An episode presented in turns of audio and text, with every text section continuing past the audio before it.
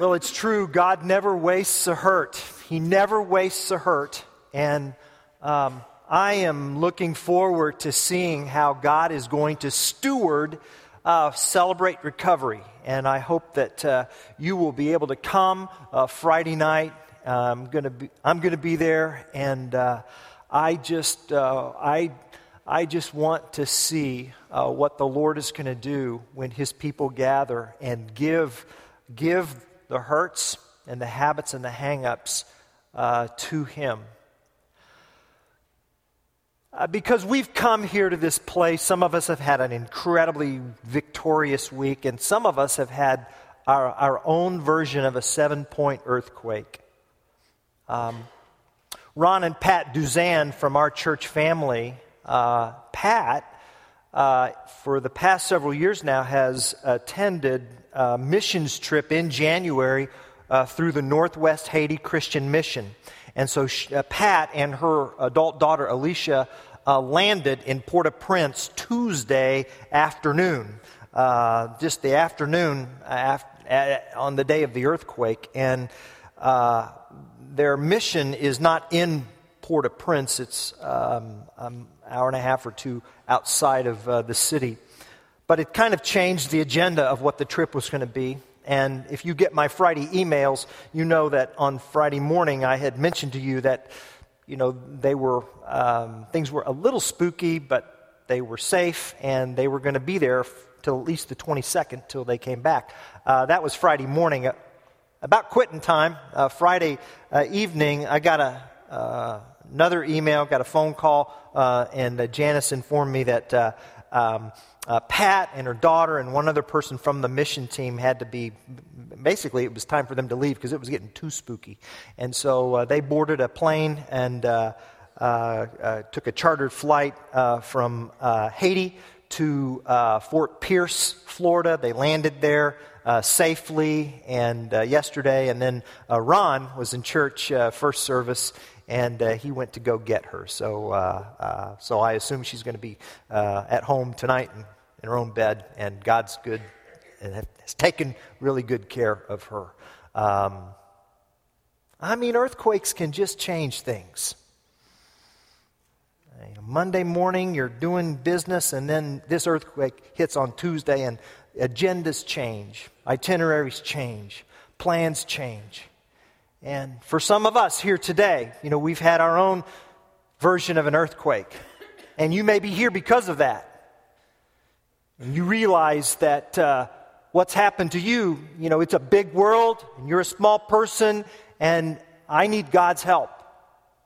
And maybe you're here because of that. Or you're here as an active part of the church community now because at one time you went through an earthquake. And you realize that you did not have the resources in your life to be able to manage the aftershocks and then just kind of getting back together. And you learn to lean upon the creator of the universe now, and you know him, and your life is growing because of this cataclysmic thing that you wouldn't wish on anybody else. But looking back now, you've seen how God took you through that trial. Earthquakes can do that, and they can also do the opposite.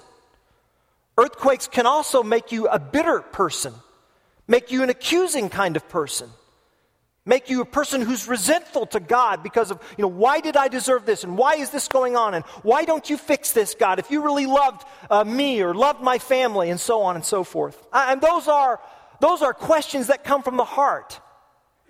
And I can't help but think that James is speaking to those who may be struggling with those very questions. If you have your Bibles, I want you to turn to James chapter 1. James chapter 1, we're going to be looking at verses 19 to 27 today. It's on page 854 of your church Bibles. James chapter 1, verses 19 to 27. You know, we all have our stories about the earthquakes that hit our life, and how those earthquakes can make us either a better person or a somewhat resentful person, a bitter person. And you see the story of the letter of James. This letter just didn't show up out of thin air. There's a story behind this letter, and the story is that James the half-brother of Jesus, became the leader, the pastor of the church in Jerusalem. And he had spiritual responsibility and oversight and care, over thousands of Christians. I mean, the church started out of Jerusalem, and James more or less emerged as the pastor, the leader. And so this letter that James wrote,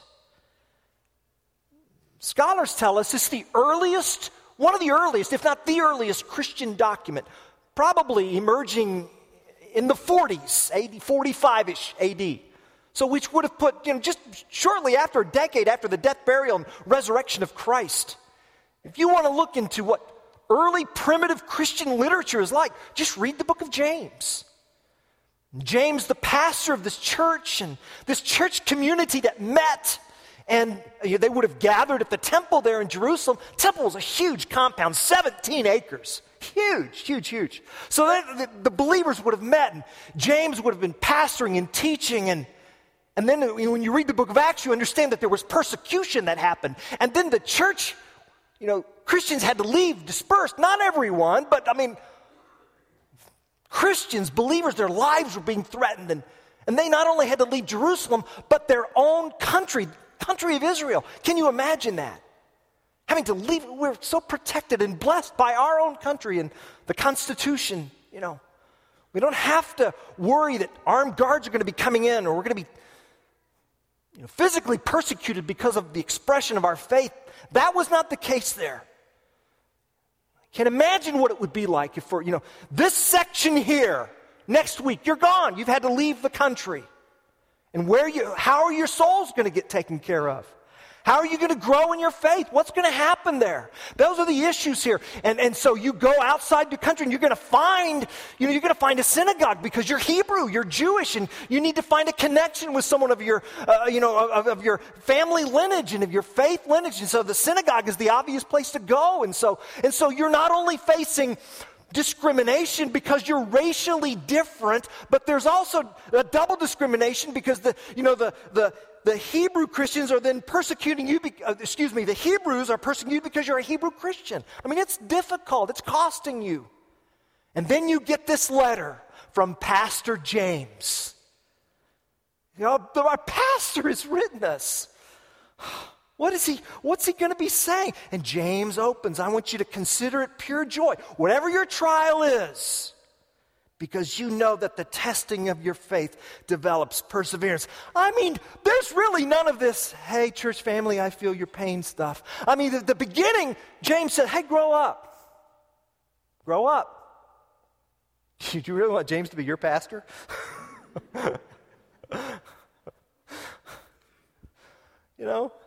Come on, Jim, give me a break here. Love on me just a little bit, All right, well, in verse 19 he does. He says, my dear brothers. See, he's got heart. But he is teaching his church family that God is still in control, and he doesn't waste a hurt. And here's how God wants you to respond to him in your undeserved and inescapable trial. Verse 19, my dear brothers, take note of this. Everyone should be quick to listen, slow to speak, and slow to become angry. For man's anger does not bring about the righteous life that God desires. Therefore, get rid of all moral filth and the evil that is so prevalent, and humbly accept the word planted in you, which can save you. And then he says this in verse 22. Do not merely listen to the word and so deceive yourselves. Do what it says. Can you imagine being displaced from your home? You're outside your country. You get this letter. You hear it. You're listening to it. And all of a sudden, you're being challenged to grow up and to see this trial as a way of shaping and forming and molding you. And James is saying, listen, you're tempted to be angry. And as you're listening to this letter, you are being angry. You want to push back to God. What's going on? Why are you doing this? If you were really sovereign, if you were really in control, why would you allow this to happen? And that's just why James wrote these words, because he wants to address those who may be wanting to push back at God. And so the issue of these verses is an issue of receptivity, receiving God's word, listening. Am I willing to listen to God when he's speaking to me? Receptivity and responsibility, the ability to respond, to act on God's word, to hear it and act on it, to listen to it and then to do it, to receive it and then respond it. Receiving and responding. Those are the two words that are in the driver's seat today in verses 19 and 27, and I want to talk about them. First, the receiving. How receptive are we to God's truth? And James is here today, and he's in our face. And he's asking, he's saying, Randy, are you willing to believe God's word only when it agrees with your way of thinking? Are you? Are you willing to let God's word challenge you? Are you willing to, are you saying that the only time you're willing to agree with what God has to say is when it happens to line up with your thinking? Is that what this is about? I don't know how many of you have ever read the book or seen the movie, The Stepford Wives. Stepford Wives, 1972, satirical thriller, Ira Levin. It tells about Joanna Eberhardt, who moved to this suburban town of Stepford, Connecticut, and who began to just really get spooked out because she saw all the other wives in this town of Stepford, Connecticut, and she began to get, she began to suspect that these wives were robots because they were frighteningly submissive to their husbands. Frighteningly, spookily submissive. It's like, it just was just really, really eerie. There was just this, yes, dear, no, dear. And it's all in Stepford. And she meets this other friend finally, and they kind of connect up and talk with each other. And they're just like, they're going, have you noticed something strange about this town? And they're talking and sharing and whatnot. And then Joanna goes away for a long weekend and then comes back and then meets up with this friend that she's really connected with, and then her friend, first thing out of her mouth is, it's like, oh no, not you too. The Stepford Wives. And that phrase, Stepford is a part of our American culture now. It describes someone who is frighteningly submissive. Docile, easy to push around, etc. And I think that's what James is challenging us here in these verses. He's challenging Christians. He's challenging believers.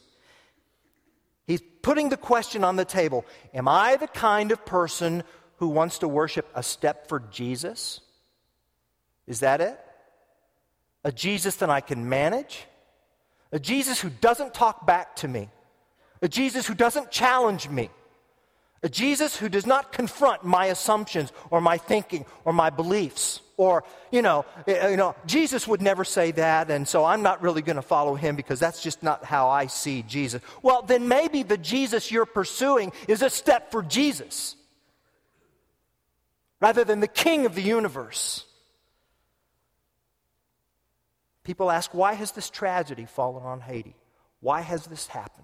Well, I know very little, and I don't know a whole lot, okay? I know that there's a couple of fault lines in the country. I know that. I know that this is a broken, fallen, and sinful world. I know that. I don't believe that the reason why this has happened to Haiti is because they made a pact with the devil in the past. Don't buy into that. I don't believe that the reason why what's happened down there is because, there are any worse sinners. Jesus made that quite clear, did he not? In Luke chapter 13, verses 4 and 5, some disciples were asking Jesus, why have these tragedies happened? And Jesus mentioned, he said, Luke chapter 13, verse 4, what about those 18 who died when the Tower of Siloam fell on them? Undeserved, unexplained. He says, do you think they were more guilty than all the others living in Jerusalem? Huh? So the question is not why did they die, but why am I still alive? I mean, if it's not for the grace of God, you know? And still in all of this, church family, you know, the answer to suffering, Peter Kreeft is a Christian, and he's a Christian thinker, and he talks about this. He says, you know, the answer to suffering is not a something. It's not like, okay, I get my piece of information, then I'm going to be okay. The answer to suffering is not a something, it's a someone. And that's where Christianity just, that's where the truth of Christianity just emerges, because Jesus did something about suffering. He came. He suffered with us. He wept. He came in the flesh, not in the ghost. And by coming in the flesh, he transformed the meaning of suffering. Now suffering is a part of his work of redemption. Our death pangs become birth pangs for heaven. If you didn't have a digestive system, would you be hungry? Would you? See, isn't the fact that you thirst evidence that water exists? And so we have these pangs over hurt, over tragedies that happen, indicating that there is another world that's free from all of that, a world that God has prepared for us, and not only for us, but for those that we love and for those who love Jesus. And then he died and rose. He entered into the suffering. He came in the flesh. He himself died, and by dying, he paid the price for our disobedience. And he opened heaven to us. And by rising from the dead, Jesus proved that death is not a hole, it's a door. Death is not the end, it's the beginning. See? Am I willing to receive that? Am I? A guy by the name of Søren Kierkegaard, who's a pastor in the 1800s, he said that James 1, 19 to 27 was his favorite passage of Scripture. This is why he said that. Listen. He said, to be alone with the Holy Scriptures, I dare not. Because when I turn up a passage in it, whatever comes to hand catches me instantly. It questions me. I open the Bible to look into it, but it's looking right at me. It questions me as if God himself were there questioning me. Have you done what you're reading? And then, yes, I'm caught, Kierkegaard says. So it is action at once or instantly, humiliating admission. Oh, to be alone with the Holy Scriptures. And then he says, and if you're not alone with the Holy Scriptures, then you're not reading the Holy Scriptures. God's Word is an exceedingly dangerous book. It's a domineering book. You give it a finger, it takes the whole hand. You give it the whole hand, and it takes the whole man, suddenly transforming my whole life on a huge scale. You know what? We look at tragedy, and we say, Jesus, what's up with that? And Jesus says, no, what's up with you? I want to know what's up with you. You and me. You think you're any better? If you don't repent, you will perish. How receptive am I to hear that word? I look at the Word, I listen to the Word, I come into the existence of the Word, and I realize that this book is not a dead letter, it's living. It's living. Hebrews 4:12, the Word of God is living and active, sharper than any two-edged sword. It penetrates to dividing bone and marrow, soul and spirit. It judges the thoughts and the attitudes of the heart. It judges my heart. It says, Randy, what are you doing? Well, just what do you think you're doing? Why do you do this? Why do you do this? What's in it for you? Why? It questions me. It challenges me.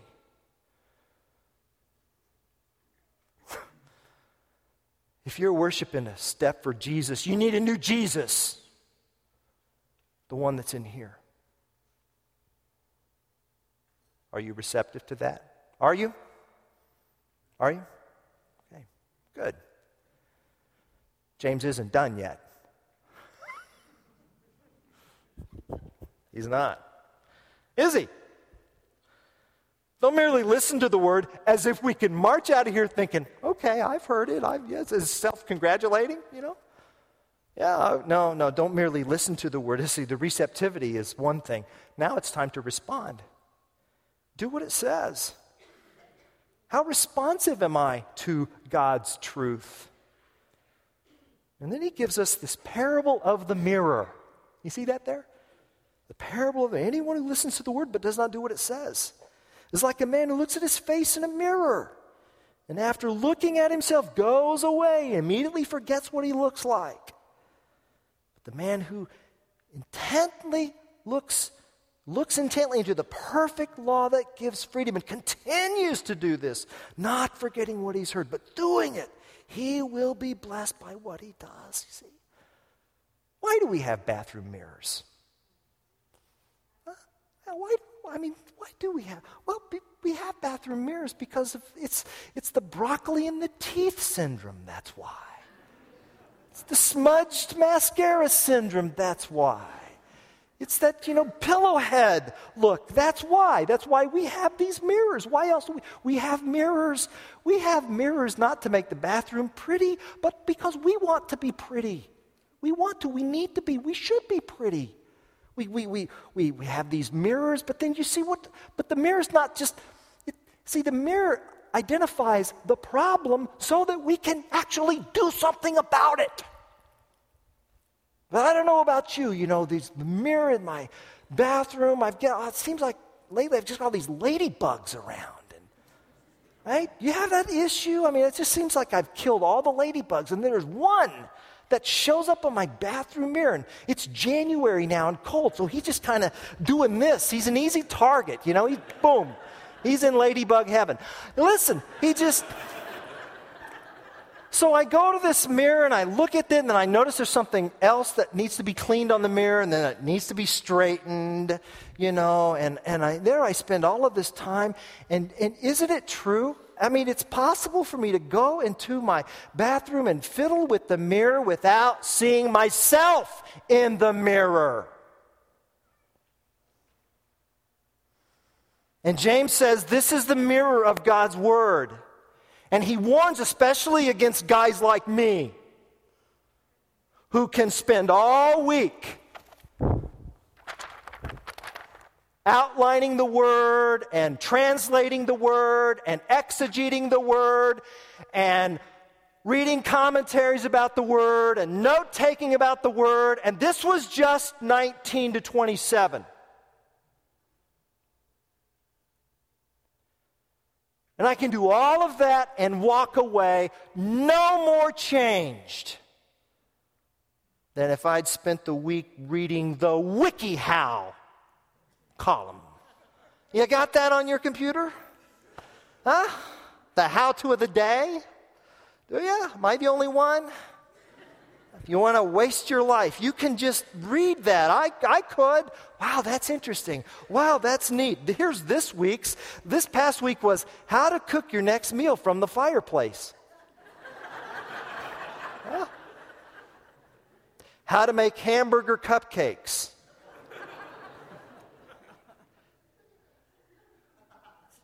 How to eat like a bodybuilder. I guess they don't go together, do they? How to think like a genius. How to think like a genius.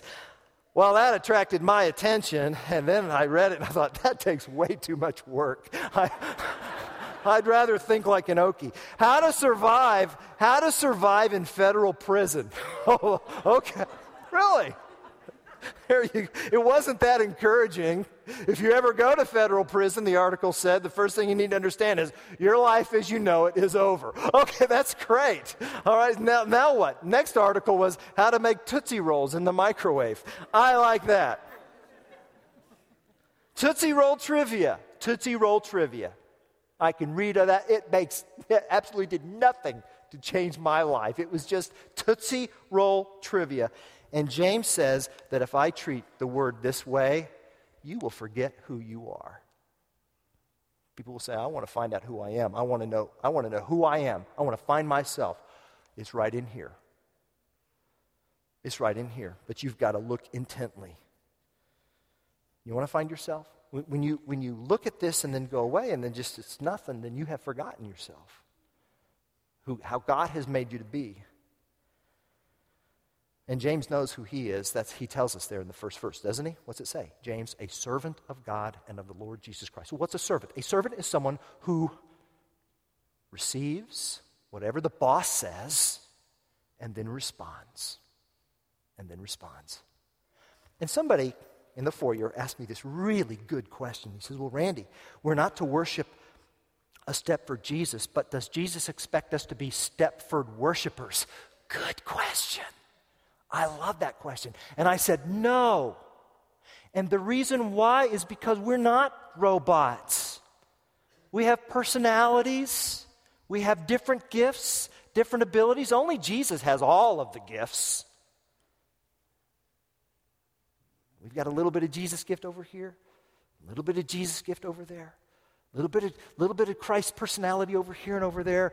We better stick together then, huh? That's why it's important for us to be in community. That's why Celebrate Recovery is so important. That's why being in a small group is so important, because you cannot do this by yourself. You can't. There's no way. Not the unexplained trials. No. We need one another.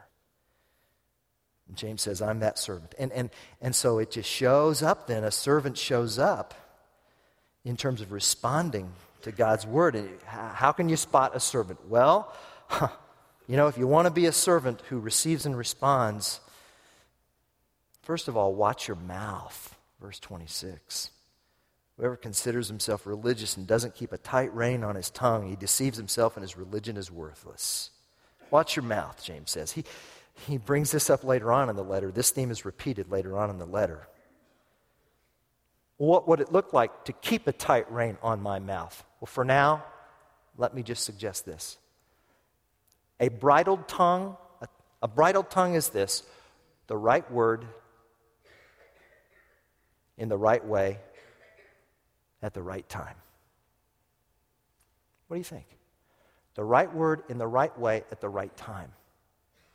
The right word in the right way at the right time. And then verse 27, a servant that responds and receives and responds is a servant who helps the helpless. Verse 27, religion that God our Father accepts as pure and faultless as this, to look after orphans and widows in their distress, helping the helpless. And that's why what's happening this Friday is so important, because we want to help. You know what? It's going to be important in two areas. In this room here tonight, Friday night, in this room Friday night at 7:30, we are going to be having a Sanctity of Life prayer vigil. To pray and to ask for God's help for this national tragedy and sin of abortion. And right here in this room at 7:30. Before that, at 6 o'clock, our Celebrate Recovery ministry will begin, and it's going to be happening in the garage. And you know what? Here's the deal. And this is such an opportunity for us. So here in this room, we will be remembering those who are helpless, okay? And then here, potentially, in the garage, we will be remembering and helping those who maybe have had a history in hurting the helpless. Can we be a church that does both? Can we? Can we minister to those, who have been hurt and who have hurt? Who else is going to do that if we don't? See? And then James concludes by saying, a servant, someone who receives and responds, is someone who refuses to be polluted by the world. Refuses to be polluted by the world. So this is the response. This is the response that God wants from us. He wants us to watch your mouth. He wants you to help the helpless. And you be in the world, but don't be of it, because this world has nothing to give you for eternity. And you do this, James says, not forgetting what you've heard, not forgetting the mirror. Take the mirror with you. Look at it. deeply, intently, you will be blessed. You will be. I guess the question is, do you want to be blessed? Do you want to be blessed?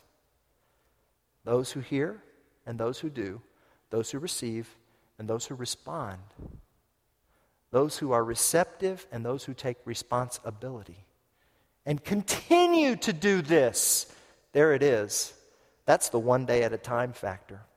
Continue to do this, persevering in this.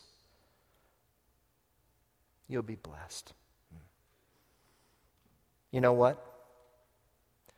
James did stay in Jerusalem.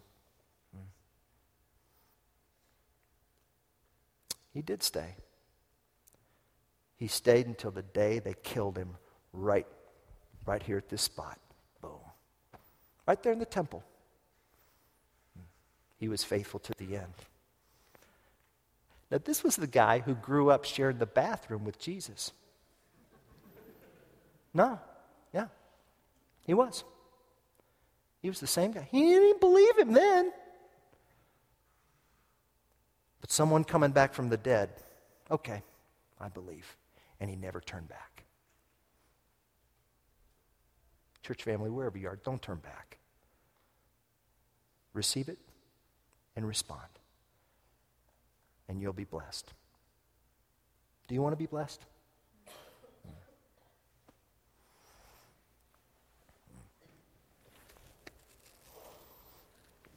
Oh God, we love you so much.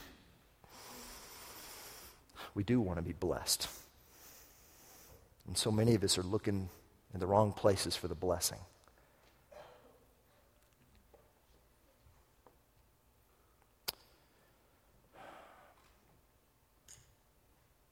But when we open your word, we realize we're at the right place.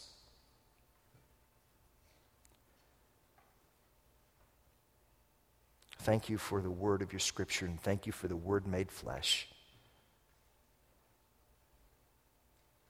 Jesus, we receive your word, and we respond. And our answer is yes. In your name, amen.